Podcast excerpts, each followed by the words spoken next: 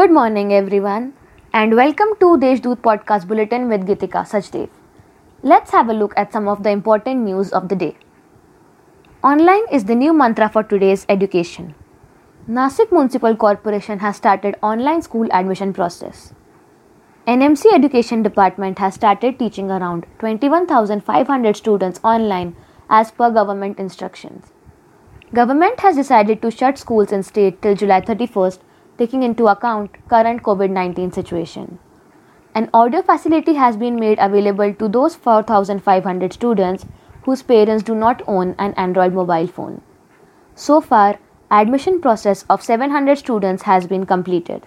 Even though the monsoon has become active across the state, Nasik city and district is still waiting for good rains. Igatpuri, which is considered to be the Cherrapunji of the district, so far has received 27 millimeters of rainfall, while Baglan, which is known to be drought prone, has received 35 millimeters of rainfall.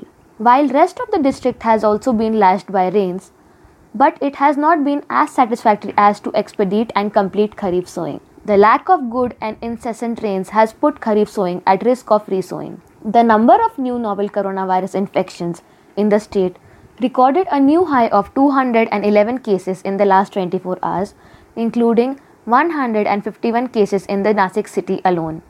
With this, the city tally has reached at 2874 while the district tally at 5323. A total of 5,000 antigen test kits have been sent to Nasik by Indian Council of Medical Research. Through this kit, the test can be conducted within 5 to 10 minutes. That's all for today's news. For more, log on to deshdoot.com. Stay home, stay safe.